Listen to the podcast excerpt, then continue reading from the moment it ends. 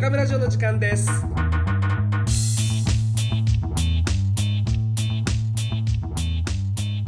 こんにちは中村ラジオの時間です。中村でございます。よろしくお願いいたします。これね実はテイク22度目なんですよね撮るの。同じ流れで最初撮って1本目撮ってたんですけどもうあののっけからすっげえあの悪口をベラベラ45分喋ったんで 一旦消しました。あの悪口の対象はですね対象者はほとんどいないんですけどこれ結局これまた喋ったらテイク3いっちゃうな。まあいいや。まあいいや。ちょっとねこれほんとね頭くるのがことがあるんですよね。あのというのが人がたくさんいるっていうことが僕でそもそもすごく嫌いなんですけどなんでしょうね。嫌いな場所で言うと祭りとか花火とか、これから今シーズン増えてきますよね。もうそういうのがもう本当嫌いで今週末この、まあ、店の周辺も来週末かあのイベントがありましてですね土日とあるんでもう店閉めるんですけどもうねほんと質が悪いんですよね。非常識な人がたくさん来るんであのやめてもらいたいなと思うんですけどどうせいるのも敵屋がね店出してるだけですごい衛生管理の悪い、ね、こうどこで作ったのか誰が作ったのかもよく分かんない。そもそもそれは食品的に大丈夫なのかみたいなのをね当たり前みたいな顔して売ってるじゃないですか。もうああいうやつらね本当にまあピーですよ本当に。ピーピーねってね思ってます。結局こうやって喋りましたんでうんテイク3にテイク3にうんめんどくさい。このままで。このままでいきます今日はね。まあのっけからネガティブに喋りたいわけじゃないので。元気よくね今日も喋っていきたいと思います。よろしくお願いいたします。ではまずニュースから。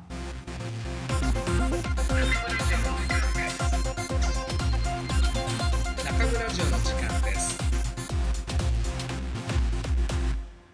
まず1本目、えー、Google AI による予約電話代行への批判に AI だと名乗らせると説明。えー、これはですね、ちょっとニュース記事を読んでいきたいと思うんですけど、米 Google,、えー、Google 社が披露した AI アシスタント、Google アシスタントがユーザーに代わって電話し、先方の人間と会話して予約などを実行する機能が物議を醸している。この機能は、同社の新しい AI システム、Google、えー、ダプレックスプレックスっていうのかな？ちょっと読み方がよくわかんないんですけど DUPLEX ですね。によるものでまだ開発段階だがと紹介された、えー、基調講演では美容室の予約とレストランの予約の2つのデモが披露されたがいずれも人間と区別がつかない自然な会話になっており会場から驚きの声が上がったってことでまあこの後、まあもうちょっと説明続くんですけどこれね見たんですけどすごいんですよね。公式のブログに動画が上がってて、まあ、その一連のこうカンファレンスみたいなのが出てるんですけど、えー、っと予約の電話のデモンストレーションがその YouTube の動画内の3分25秒ぐらいから聞けることが 聞けますんで、またよかったらリンク貼っとくんで、また見てください。これですね、ちょっと今僕携帯でその時のその時のとかその動画流そうと思ってるんですけど、これ3分10秒ぐらいからスタートするんで、まず聞いてみてください。えっ、ー、と、男性の声は、えー、男性が喋ってるのは人間です。あの、プレゼンしてる人の声。で、その後、あの、切り替わって女性同士。で、最初に喋るのが AI。で、お店の美容室とかの予約の電話なんで、先方が普通に人。だから AI と人が喋ってる動画になりますんで、ちょっと聞いてください。音、音マックスでいくんで、ちょっとうるさかったらすいません。じゃあ流します。Let's say you want to ask Google to make you a haircut appointment. So what you're going to hear is the Google Assistant actually calling a real salon to schedule an appointment for you. Oh, how can I help you? Hi, I'm calling to book a woman's haircut for a client. Um, I'm looking for something on May 3rd. Sure, give me one second. Mm-hmm. やばくないですかこれ。うんふんとか言っちゃってるのが、あれ AI なんですよ。すごいっすよね。予約は、さいごめんなさい、さっきの説明逆でしたね。最初に声出すのは人の方なんですけど、まあね、今のでわかると思いますけど、じゃあどっち AI だったってなると、ほぼわかんないですよね。もうこうなっちゃうと AI と AI で本当会話し始めて、それが人が喋ってんのか AI が喋ってんのか、ほとんど区別つかないと思うんですけど、これすごいですよね。驚きました。まあ、予約で電話を通るような時代じゃないと思うんで、まあ、これがどこまで、うーん、これ、そもそも人が代、人の代わりに代行して電話してるっていう時点でもうなんかハイテクなんだかアナログなんだかもうわけがわかんないですけど、まあね、そういうふうに Google っていうのはいろいろやってますけど、これまあ結局なんか詐欺だったりとか、まあオレオレ詐欺とかそうですよね。もう本当に量産型オレオレ詐欺ですよ。ひたすら電話して、うん、違和感感じてる人なんかは、結局人が電話しようが AI が電話しようが違和感感じて、こう不審に思うわけで、こういうのにこう、ね、ピンとこない人たちが引っかかっちゃうわけじゃないですか。だから、まあ、こういうのができるとですね、もうバンバンそういう詐欺電話なんかが横行できるんじゃないかっていうことで、まあ、そういう透明性とかを担保するために Google はこの AI が電話したということを最初に冒頭に電話口であの AI なんですけどみたいな 中村ですけどっつって最初に名乗るのと一緒ですよね。まあそんな風にしますって言ってるんですけどまあでもこんないたちごっこみたいになるしテクノロジー一回できちゃったらもう後戻りできないと思うんで何でしょうねもう引っかかんないようにしましょうねっていうのがうーんなんかこうベースにあるような気がするんですけどもう詐欺とか騙される人って別に何やったって騙されるじゃないですか、まあ、だから人間損する人はするしまあね逆得する人は得得するしっていう話なんじゃないかなと思ったりしながらまあとにかくすげえなと思ってますっていう今週のニュースでした。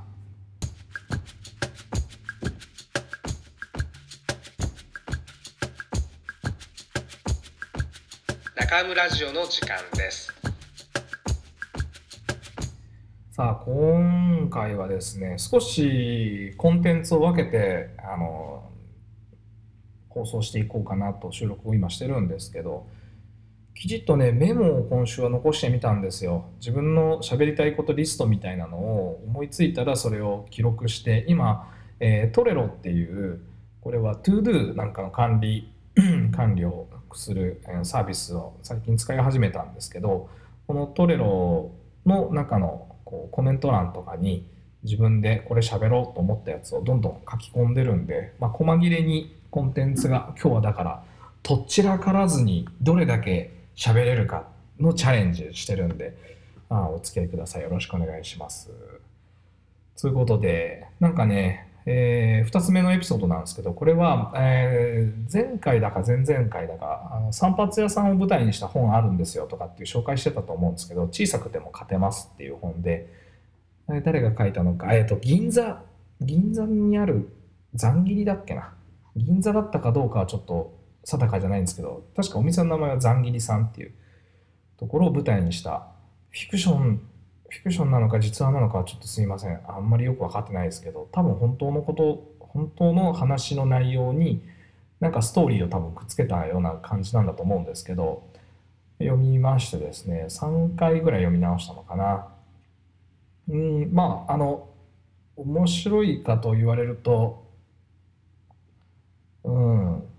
本の出来としてはなんかそんなに すごいこれがこれが面白かったですっていうのをすごいこう PR できるところは特に僕は思い当たりはしないんですけど書いてる内容はまあ成功法というか散髪屋の運営でこのぐらいの規模だと確かにこういうふうに取り組むだろうなっていうことが書かれてました。まあ、結局なんかこうスタンダードなこれはやるこれはやんないとダメですよねみたいなところが書かれてる内容なので当たり前やってる人からすると当たり前じゃんってなるし、まあ、やってない人とかから見ると新鮮に感じることもあるのかもしれないですね。やたらとでもあれなんですよ専門用語というか難しい言葉にしてるところもあって解説をそこを注釈入れたりして説明してたりするんですけどそんな別にわざわざその手法の名前とか知らなくていいなと。よく言う PDCA サイクルみたいな。僕よくもうね PDC ぐらいで何のことやら忘れることが多かったですけど何回も言ってるうちにさすがに覚えましたけどね。PDCA サイクルですね。まああの計画して戦術立ててで実行して検証してっていう繰り返しの例のあれですけど。まあこういうのもなんか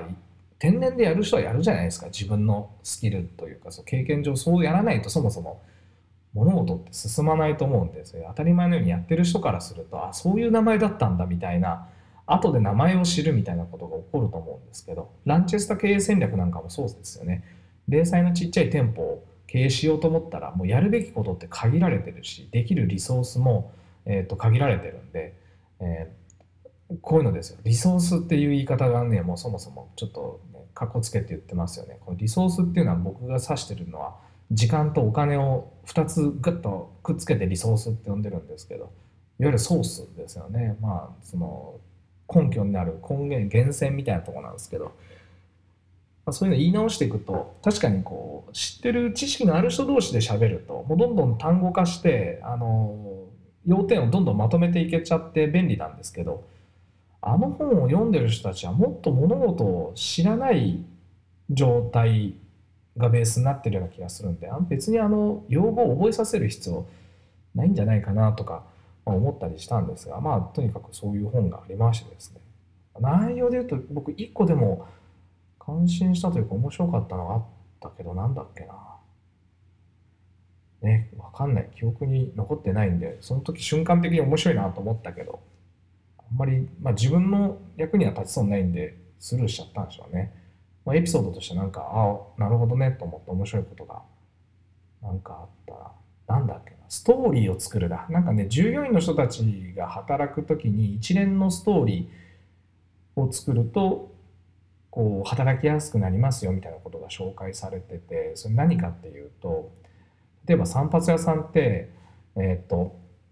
うん。まあご来店されて声をかけてシャンプーをまずする、まあ、するお店としないお店あるでしょうけど。まあうちだと例えばもううちを事例にします。シャンプーをしましてですね。で散髪カットをしてもう一度シャンプーをして。でマッサージをしてお顔剃りをしてブローを仕上げてお帰りいただくっていう一連の流れがあるんですけど、まあ、これがフルセットでメニューをこうしてる方っていうのはこういうフルセットするんですけど。その中で起承転結というかまあその要は旅お客様にとって散髪は旅なんですよみたいなことをその本の中では書いてあってその旅のストーリーをちゃんと組み立てましょうねっつってシャンプーして少しこうリラックスしてもらうカットをして楽しく過ごす。でそこから先はまたシャンプーしてマッサージして少しぐーっとダウナーに落としていって顔剃りする時にドーンとね眠りをいざなうぐらいまでガツンと落として最後スタイリングしてお帰りいただく時にはパシッとしてこうバチッと決めて帰っていただくみたいなことのストーリーをきちっと立てることでお店というのは円滑な運営ができてそれを従業員に説明することで従業員も再現できますみたいなことがあの言われてるんですけどでもやってる人からするとやってる従業員とか、まあ、自分だったりとかすると何がそれがすごいのかが理解できないじゃないですか。いや、それやるじゃん、普通って思ってたりするんですけど、実際にはこうやらない人の方が多いからこういうのが感心されちゃうんだと思うんですよね。へーってなるんだと思うんですけど、なんかそういうなんか自分から見るとなんか何でもないことだったりすることもなんかこう客観的に捉えて、あ、そうやって再現すればいいんだなみたいなのにはすごく参考になったりするんで、あれやこれやちょっと喋ってまとまりがだんだん悪くなってきてますが、うんまあ本ってそう面白い面白かったですね。そういう意味では面白かった。3回読んで初めてあなるほどなって思ったって感じです、うん、本で言うと、まあ、ここ今ちょっと僕自分が喋る気なかったんですけど最近西野さん芸人キングコングの西野さんが書いた「革命のファンファーレ」っていう本を読んだんですけど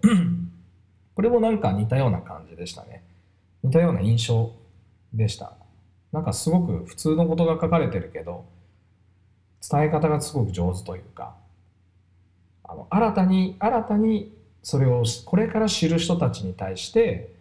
うまく説明してるなっていう本で。だからどちらの本もそういうタイプです。だから今読んでもなんか別にしっくりこないというかだからなんだって思う人にとってはほとんど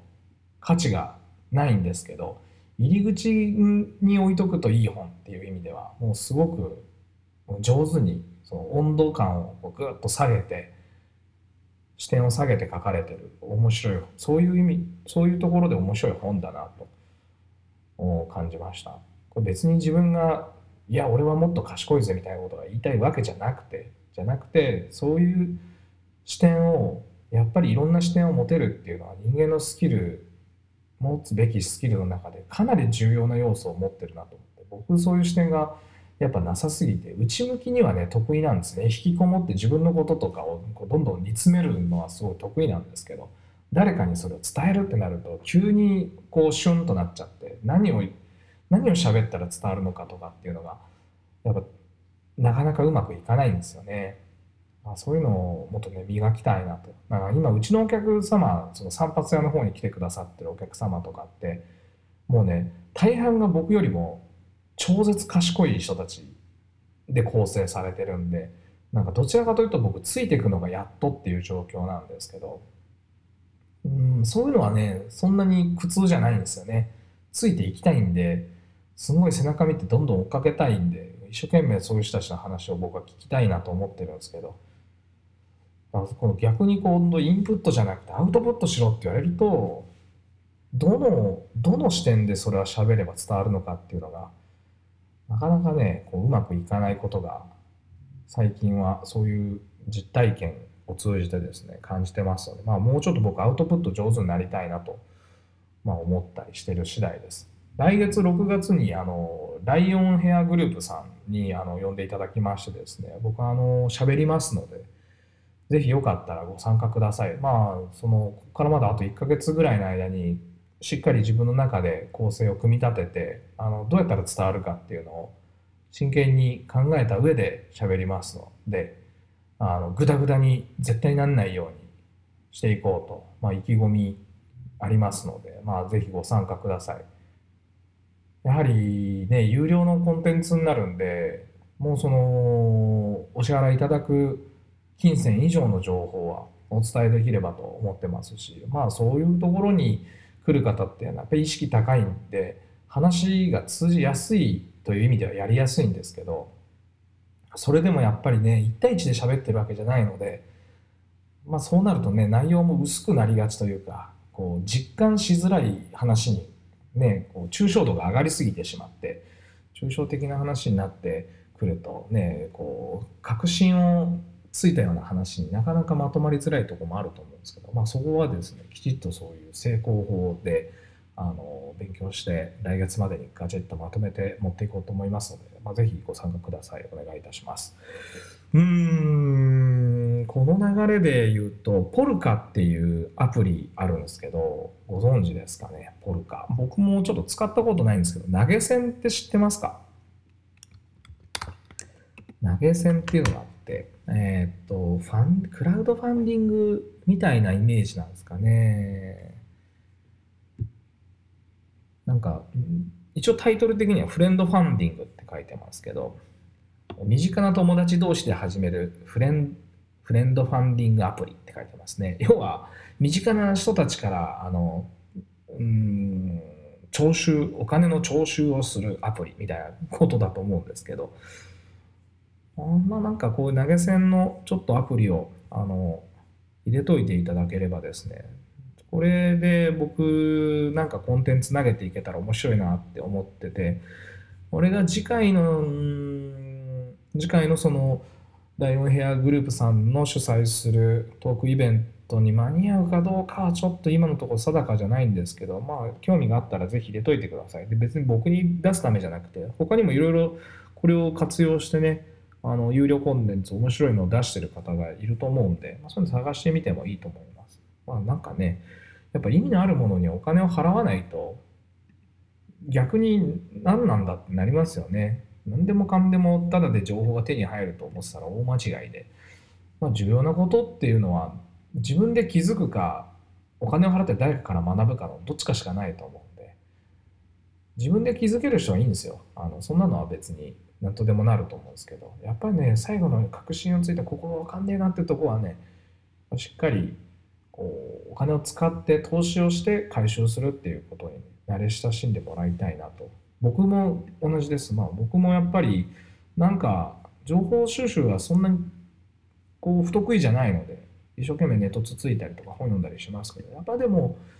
うん特に書籍はそうですけど、まあ、作る段階でかなり構成練ってから書いてるんでぱお金払う価値がある情報がきちっとありますよね。どんなにこう読んでて別に目新しさないなとかって思って読んでる本も3回4回読んでいくとやっぱその構造的な面白さっていうのに気づいたりするんで内容じゃなくて組み立てですね。あ目次ですだから目次を何回も読んだりすることがあります。目次の組み立てであこういうあさっきのストーリーとつながってますよ。なんかシャンプーしてセットするまでのストーリーと似てるんですよ。目次とかもそうやって読んでる人とかのこう読んだ人たちの動線を作ってるんでそういうのを学ぶのにもすごい役に立ったりしてあきちっと割と適当に喋った割にはなんかここまでいい感じに喋ってますよ僕。はい。ポルカ。POLCA ポルカ。まあ入れれたら入れてみてください。つう感じで、えー、まあここまで一つのセットになるかなつうことで、え次のエピソードいきたいと思います。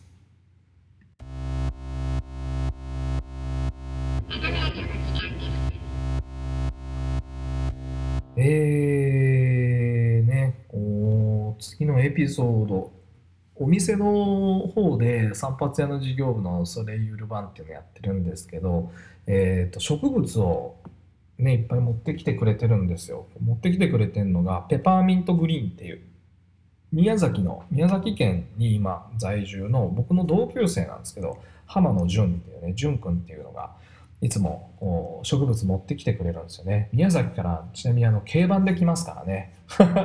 やばいですよね。宮崎から岡山までは、うんノンストップではあんま走ったりしない若い若い人は走れるかな。でもあんまりそうやるべきじゃないぐらい12時間ぐらい多分かかるんじゃないですか。フェリーとかだと。下道というかその高速途中高速乗って福岡経由とかで来ると10時間弱ぐらい？ちょっと分かんないですけど。でもそのぐらいはかかると思うんですね。56時間じゃとてもじゃないけど。来れないですよね。福岡までが5時間ぐらいだったんじゃないですかね。そっからもうプラスやっぱ3、4時間、4時間ぐらいかかるような気がするな。宮崎からいつも届けてくれてます。やっぱあったかいんだらしいんですよ。あったかいから植物すごいこっちと岡山と違うこうラインナップになってるよとかって言って教えてくれますけど、いつからやっての？2年ぐらい前ぐらいから持ってきてもらうようになったのか。もともときっかけで言うと、えっと、静岡に一星さんっていうバーバーさんがおられるんですけどあのその一星さんのお店これもまたちょっとリンク貼っときますね。インスタとかの方がいいかな。もう超絶かっこいいバーバーさんがいてですね。僕の本当に大好きなバーバーさんの一人です。まあ、彼のお店にですねいっぱいこう植物があってすごいこう一星さん自身が植物好きで置いてらっしゃるんですけどそれがまあかっこよくてですね真似してあの持ってきてもらうようになって相談したらあのたまたま淳君も多分知ってたんですよね一星さんのことを。インスタで見て見てたんだと思います。同じようなの欲しいんだけどっつったらあのあるよっつって持ってきてくれるようになってですね。えー、店で店頭で置いて飾ってたんですけど飾ってたらこれ欲しいっていうお客様現れ始めてあじゃあ売り物になるものも一緒に仕入れますっつって。でやりだしてもう今だから棚をどんどん増設しながら植物増やしてってますけど割と何でしょうね植物自体はあんまナチュラルな雰囲気の子は少なくてこれは個人的な好みになってくるんだと思うんですけどなんか本当奇形みたいなきょっちゃるいきょっちゃるやつらが増えてきてますね僕ユーフォルビア系が割と好きっぽくてユーフォルビア系の子たちが数で言うと一番大きいウェイトを占めてます。うん、で僕このお店の移転祝いに一星さんからそれこそあの2つ植物いただきましてでそれこそさっきの淳君からももらってで倉敷の方に、えー、あるグリーンショップで、えー、なんだっけななんだっけな早苗さん早苗さんだった名前ごめんなさいちょっとうる覚えになって急に喋ろうとしちゃったんですぐ出てこないですけどあるんですよ。あるんですよ。これリンク貼っときますんで。なんかそこからもサボテンでっかいのいただきましたですね。柱サボテンのでっかいのいただいてめちゃくちゃかっこいいですね。うちの店来たことある方はまああの見た見てる方もいると思いますけど入り口にあるサボテンでっかいのがそうですね。すげえいい感じの。最近もだからねこの時期春なんかよくニョキニョキ葉っぱも新芽がどんどんみんな出てきてますし花も使えるしすごいいい感じなんでまたお店に来た時にぜひご覧ください。一応売り物です。まだ淳君からなかなかなかなか請求書が届かないんでドイツがいくらで売っていいのか分かんないっていうね状況なんで淳君早く請求書ください。請求書がないと販売できないんですよね。あもう価格もわかんないのにこれ俺買うからっつってみんな付箋に名前書いてベッペベッペ貼ってっちゃってますけど。いくらなのかわかんないんですだから。適当につけて売るわけにもいかないしということでよろしくお願いします。ねお店の話でした。中村ジオの時間です。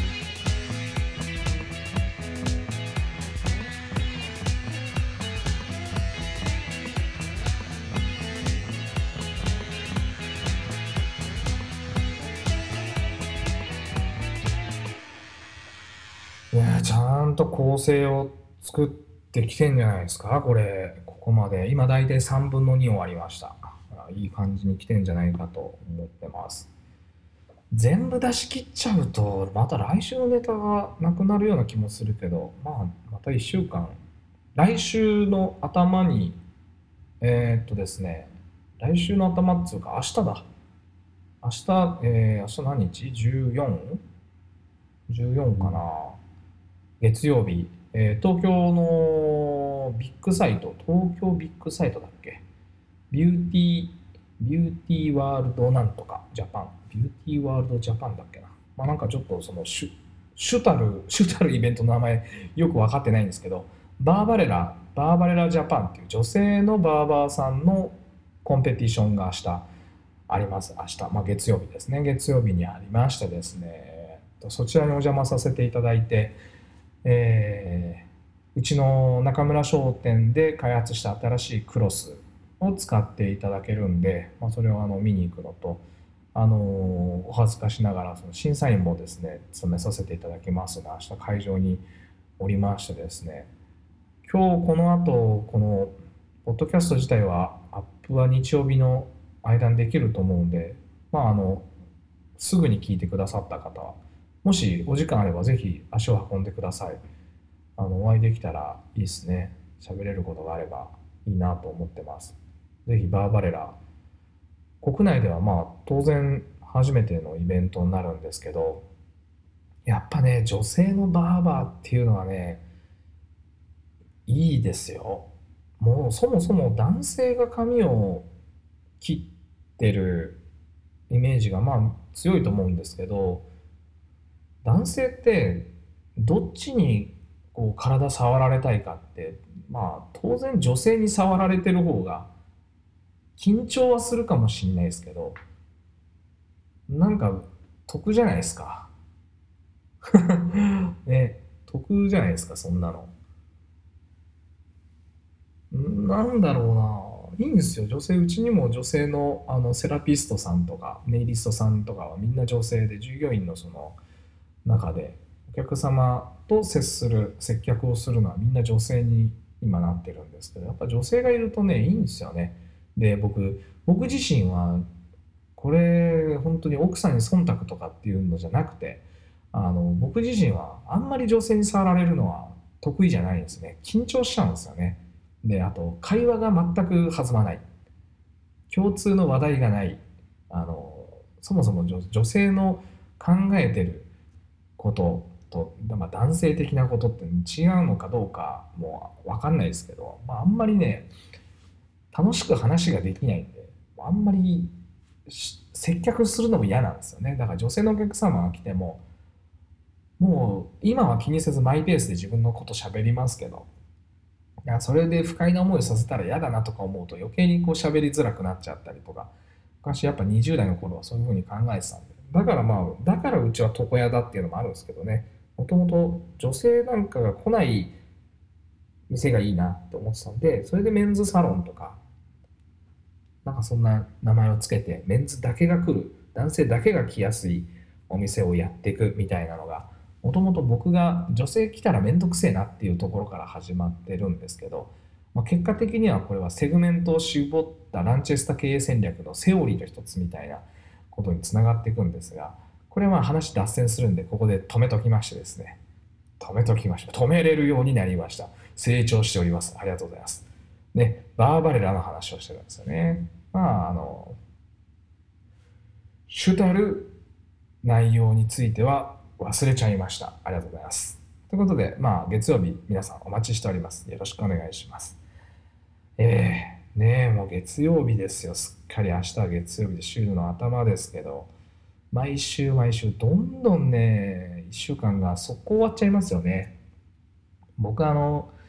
引っ越しをしようと思ってましてですね、まあ、これは結構もう1年ぐらい前から引っ越しする、引っ越しするっつって、あのスルスル作業してるんですが、今住んでるのは小島っていう町で倉敷市の小島ってとこに僕は住んでましてここ僕の生まれた町なんですよね。えっ、ー、とデニムの生産なんかで最近は小島って聞くことがある、まあ、それデニム好きな人なんかは聞いたことがあるかもしれないですけどその町です。で主に主に繊維産業で成り立ってるというかその繊維産業がうんギュッと固まったような街で学生服のメーカーさんがあのたくさんあるんですよね。たくさんっていうのかな、まあ、大きなメーカーが何社かあって関連企業というか、うん、そういうのでいっぱいねこう繊維関係の会社が集まってるとこでデニムも有名ですけど、まあ、主に学生服の方がどっちかっていうとこう全国的には小島という名前を知ってるのはデニム関係なのかな、まあ、もうちょっとわけわかんないんであの小島っていうとこで生まれ育ちましたが店までだいたい車で25分から30分ぐらい車を走らせてですねあの YouTube なんかで見てくださってる方いると思いますけど海岸線の綺麗な王子ヶ岳から渋川を通って30分ぐらい走って毎日通勤するんですけどまあ通勤ってね無駄ですよね。で僕本当通勤バカで住んでるとこと仕事場をねいつも話しちゃう習性があるんですよね。ほんと通勤バカなんですよ。最初はいいんですよ。なんかその間にいろいろ考え事したりとか本読めるなとか、まあ、ドライブ楽しいなとかだから30分ぐらい平気だなとかって言って最初それ始めるんですけどもうやっぱねやってるとすごい飽きるしそもそもきついんですよね体が。まあそんなのもありましてまあ、それだけじゃないんですけどもちろん家族の予定とか、まあ、そういうのも考えると僕が職場から遠い職場へ行っているっていうのは、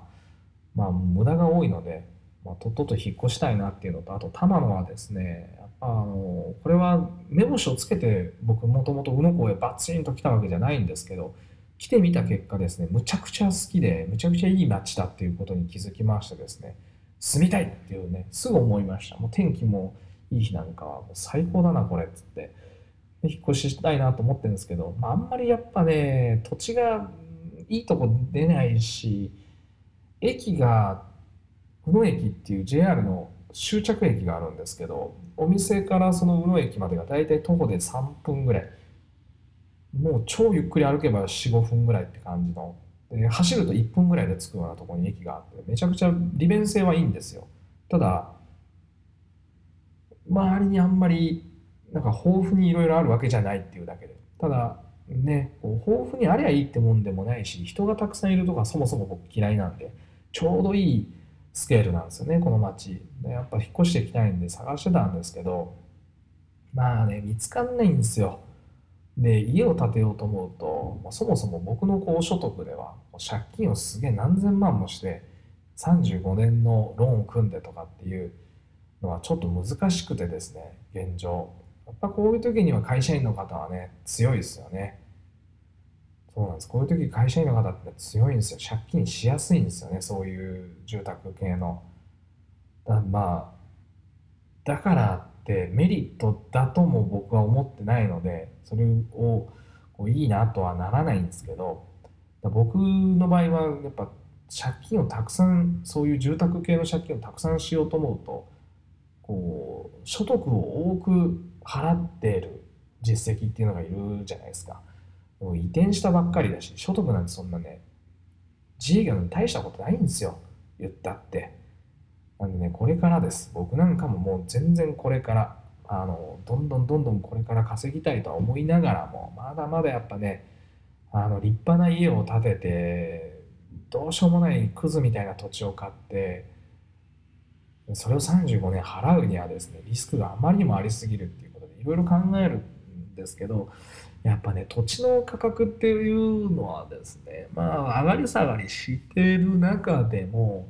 うん、昔みたいに上がることももうないでしょうし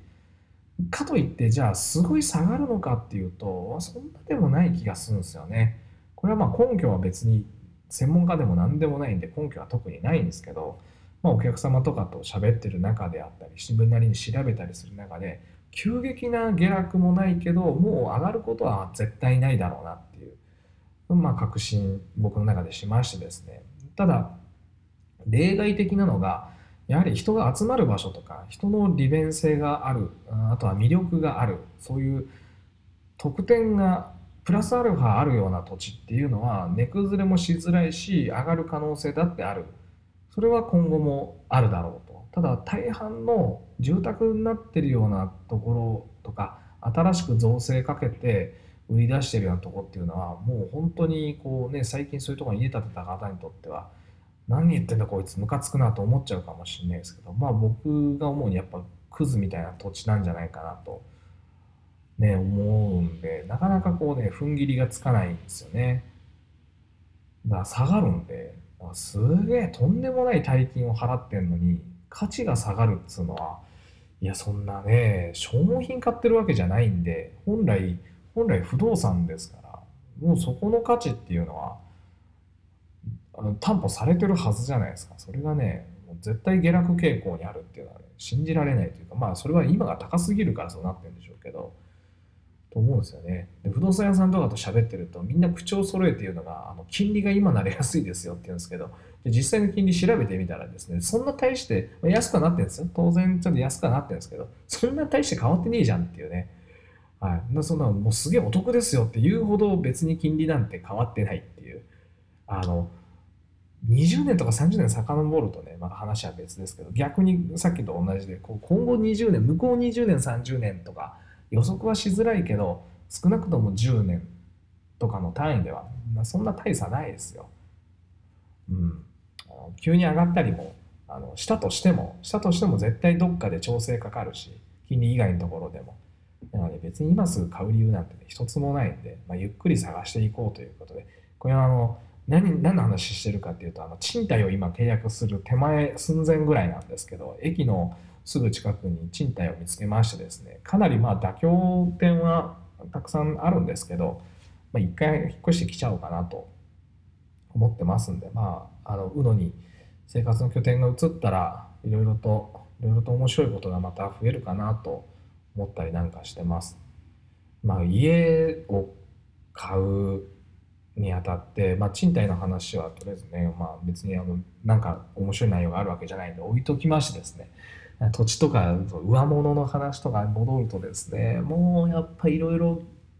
本当考えてるとね結局自分でやるの嫌になっちゃいますけど35年住み続けるってもう刑務所みたいな話ですよね。であと今日必要な家のサイズと35年後とかに必要、まあ、35年ってローンの話なんで関係ないですけど10年後20年後30年後で必要な家の規模とかその様式が変わっちゃうんですよだから35年も払ってらんないんですよね。できたらその10年ぐらいで返し終われるような予算組の方が助かるんですよね。10年ぐらいで払って引き払ってまた次の次必要な家に移ってできたらその焼却の終わった家っていうのは貸し出して賃貸収入を得るか、まあ、売却して元の元の価値を担保できるぐらいの価格で売却できるかっていうのがすごい重要なんじゃないかと思ってだから35年払い続けてるっていうのはもうそれは銀行の都合とかですよね。あとまあ働く期間とかによって35年ぐらいになっちゃうんでしょうけど。全然こっち都合じゃないんでなんかね何の魅力もないないんですよ。よく考えながら建てたいですよね。今うちは5人家族で小6の娘と小3の娘とあと3歳の息子がいるんですけど。3歳の息子なんかは、まあ、まだまだ僕と嫁と一緒にいれば全然部屋が一人部屋も必要じゃないんでいいんですけど上の子はもうさすがにそろそろ一人部屋ねあるんならあの使えばいいのになと思って。えっとね、今、僕が今住んでる家って、もともと僕の両親が住んでた家なんで、まあ、実家っちゃ実家なんですけど、実家だったとこで、両親はまあ別のとこに家建て直して、今そっちで住んでるんですが、で、もともと僕が育った家っていうのは2世帯住宅になってるんで、上が 4LDK で、下も、下も 4LDK かな。だから、で、2世帯分あるんで、倍、普通の人の家の倍ぐらいのサイズあるんじゃないですか。ある、あるんです。あるじゃないですかって。知らないですね。あるんですよ。で、使ってるの結局ね、結局 2LDK 分ぐらいしかうちの家族使ってないんですよね。すんげえ狭いとこで、みんなで本当に、なんでしょうね、もうネズミの家族みたいな、キュッとちっちゃいとこでね、みんなで生活しててですね、こと足りちゃってるんで、全然それで僕もいいし、まあ、部屋余ってる割にみんな使わないんで、倉庫代わりとかになってたりとか、うちの奥さんが作業したりするのにちょっと使ってたりとか、それ部屋がポツポツとあるぐらいで大体掃除が大変なだけで散らかってどんどん物増えてなんか本当ここにあるもの全部捨てても誰も気づかないんじゃないかなみたいな部屋になっちゃってたりするんであ無意味だなと思ってるんですが、まあ、それでも小6の娘がこれから部屋がこう必要になってきたり、まあ、小3の下の娘次女も、まあ、お姉ちゃんが部屋をあるんだろう私も欲しいって言っちゃう子なんで。まあ、1部屋ずつあるならあるとかまたパーテーションで区切って1部屋をね6畳までも小学生とか中学生だったら半々で全然足りると思うんですよね。家のサイズってそんなにでかでかい家が必要なのってちょうど今の僕ぐらいからあとせいぜい5年とか10年経つともうちょっと縮小してもいいぐらいだと思うんですよ。上の子は成人しちゃいますし、下の子ももうほぼ成人間際ですよね。順当に行くと大学に行ってるぐらいの年になって。で、下の息子がグレードアップして13歳とかになって中学生とかじゃないですか。まあ一部屋あれば足りるんで。だからお姉ちゃんが使ってた部屋をそのまま引き継げば、部屋の数は別に変わんなくても済むので、って考えると10年後ぐらいだと1部屋なくなっちゃってまた元の 2LDK ぐらいで全然ジャストサイズぐらいになってくるような気がしてでさらに向こう10年ぐらい経つ期間とかになるとうちの親とかももう死んじゃってるでしょうし実家どうすんだとかうち兄弟3人兄弟僕を含めて3人兄弟で下2人いるんですけど、うん、どうすんだとかいう話もしなきゃいけないしでまたもう本当にじじとばばで住むにしちゃあん、まあ、そこそこでかい家を建てちゃってるんで、もう処分、誰かが住むにせよ、処分するにせよ、すげえね、手に余るし、また建てた場所もね、さっき言ったクズみたいな土地に建てちゃってるんで、駅も遠いし、全然なんかね、立派な家を建てた割にはね、しょうもない土地だなと思って、いつも、そんなことは言えないんですけどね。言えないですけどね、畑がしたかったらしいんで、広い土地が欲しかったんでしょうね。しょうもねえなと思いながら見てるんですけどまあなんかそう難しいですよね不動産って本当ポケットでポケット入ってるお金で買えるような人たちにとってはまあなんかいろいろやれることもあるかもしれないんですけどそんなローン組んでもう何年も縛られてっていうことを考えると家のことはなんかもうちょっとちゃんといろいろ先々考えて買った方がいいなと。10年20年30年ぐらい30年ぐらいすると今度僕自分の奥さんと僕の老後がね始まり始まると思うんですけど今38なのでもう老後突っ込んじゃってんのかな、まあ、突っ込んじゃってるんですよね。まあ老後ですよねいわゆる。もうそうなってくるとですね完全にタイニーハウスでいいんですよね。1L D、LDK、L いるか？もう 1K、1K で十分な。僕とかは、なんか部屋、ちょっと、ちょっとそれなりに広けりゃ、一部屋で全然平気っすね。寝るのも同じとこでいいし。うん。っていう感じでね。でなんならもっと言うと、体おかしくなったらね、家にいないかもしんないじゃないですか。病院かどうかは別としても、だから施設に入った方が楽そうですよね。全部身の回りのこととかもやってもらって、早めに入っちゃってもいいような気もしますよね。別に施設からね、抜け出しちゃダメだとか、そういう不自由なわけじゃないでしょうから、もっと今後 僕がじじいになる頃にはあ、そもそも人口も減ってるんで、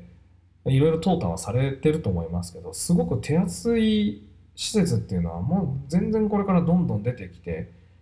岡山のそう、まあ、岡山というか都市部のですね中心地の近いところにですねそういう老人ばっかり住んでるようなこう少し高級な高級な高いとか安いっていうよりはまあその手厚いサービスに行き届いた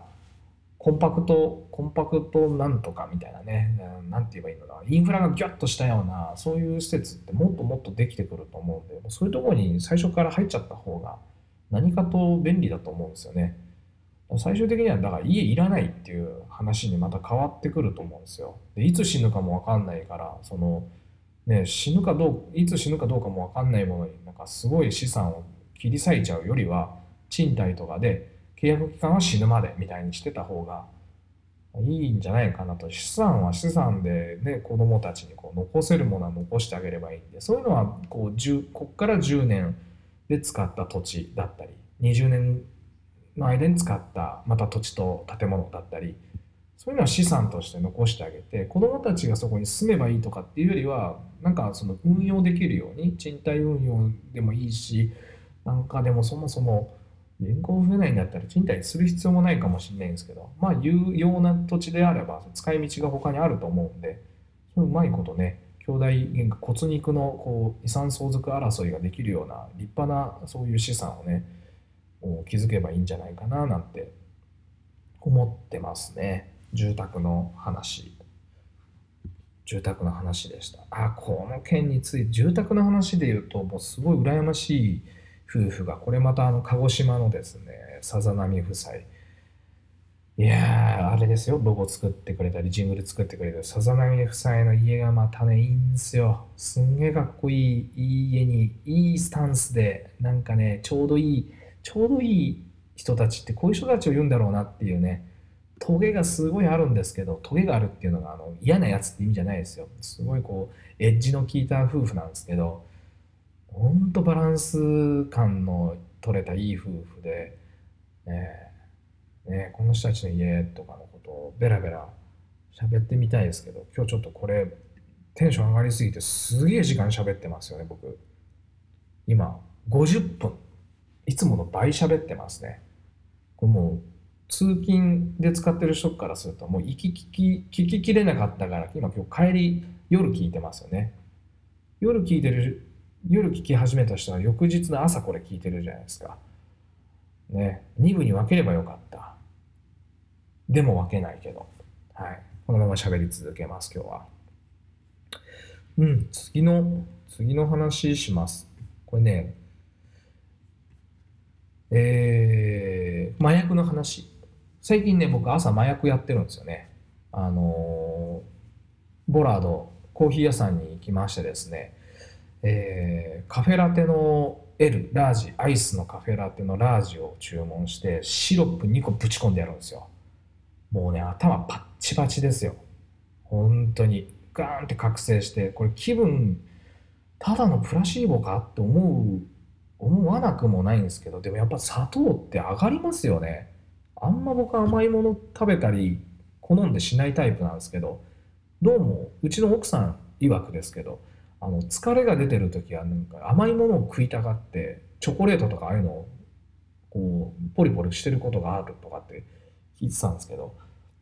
最近それを朝に持ってきて朝やっぱ眠いじゃないですか。朝眠いしやっぱ頭もなかなか起きてない状態でただミーティングこの後するんだとかなんか資料読まなきゃいけないとかなんか結構ね芸が出そうなことを朝やるときに砂糖をガツッと入れると目が覚めるっていうことに気づいてしまってこんなの知ってるわっていう話なのかもしれないですけどすっげえなんかそれが最近は中毒みたいにもう朝砂糖を入れるみたいになっちゃって絶対健康に良くないですよね。でシロップ2個とかは多分飲みすぎなんですけどもう最近それに依存してしまってましてですね。このままいくと僕は本当にキヨさんだなと思いますよね。はい麻薬ですよ。あれもう本当砂糖は麻薬だと思いますよね。と僕の中では今のところ朝麻薬やってるっつう話でした。はい。つうことでいやこれでなんとか全部消化消消化しましたエピソードは。もうこれでね今日はネタ切れです。いっぱい喋ったな。うん今日は喋りました。ちょっと疲れましたねこれ。いやいい一日になりますように。今日曜日の、えー、午後1時半。今日は子供や奥さんが店まで来る予定で1時に来るって来てねって言ってたんですけどね。もう15分来てないですよ。いつも家族で移動ってなると大体もう時間いつも押し押しで。で到着した時には奥さん切れてるっていうね。子供たちちょっとシュンとなってるっていう。思い浮かびますけど、まあ、もうちょっと家族来るまで僕は店で待機なので。ああちょうどよかったんですけど。えー、次回ね次回のネタをまた作っていきたいんですけど次回以降ゲストをね、ほんと呼びたいんですけど、結局今日も一人でやっちゃいましたね。一人でやると話とっちらかるし、こう深く掘れないからっていうんで、ゲスト欲しいんですけど、もうほんと希望、こうやりたい、一緒にやってみたいっていう人、ぜひ日曜日の昼にやりませんかとね、思います。もう来れる人いたらぜひ声かけてください。なんか一緒にやりましょうよという感じです。でちなみにあの僕あの最近本を書いてましてですね書籍を出します、えー、3ヶ月ぐらいは準備がいるかなと思うんですけど今5月もうほぼ6月なんで年内には絶対出したいですね9月か10月ぐらいにはできたらリリースしたいのでということで、まあ、今本書いてますよって感じです本書いてるんですが、これまあちょっとこのネタばらしはまあいろいろと後日にしますけど、まあそんな感じですね。皆さんよかったら買ってください。多分価格はまあ未定なんですけど、1000円以上、1500円ぐらいかな。1500円以上、2500円以内ぐらいになるんじゃないかなと思ってます。はい。まあ、得する、損する損、損はしないです。損はさせません。得する本かなうん。多くの人にとっていい本というわけではないです。すでに、すでにいろいろやってる人にとってはね、まあ、特別大したことねえな、この内容ってなっちゃうかもしれないですけど、だ西野さんとか、今日一番最初に喋ってた、ああいう感じになる人にとってはまあこんなもんかと思うかもしれないですけどちゃんと面白く書ける予定なんで内容もそうですけど内容じゃなくてさらにその本にまつわる周辺のこととかもちゃんと組み立てて考えてますしこれはですね携わってる人が僕だけじゃないのでまああの賢の人たちと一緒にこう取り組んでおもろい感じになると思いますんで是非僕の本出たら買ってください。ということで、えー、今日はここまでで終わります。ご視聴ありがとうございました。皆さん、いってらっしゃいませ。もしくは、おやすみなさい。えー、なんだろうな。何やってんすか、皆さん。はい。まあ、良い一日をお過ごしください。さよなら。では、また来週。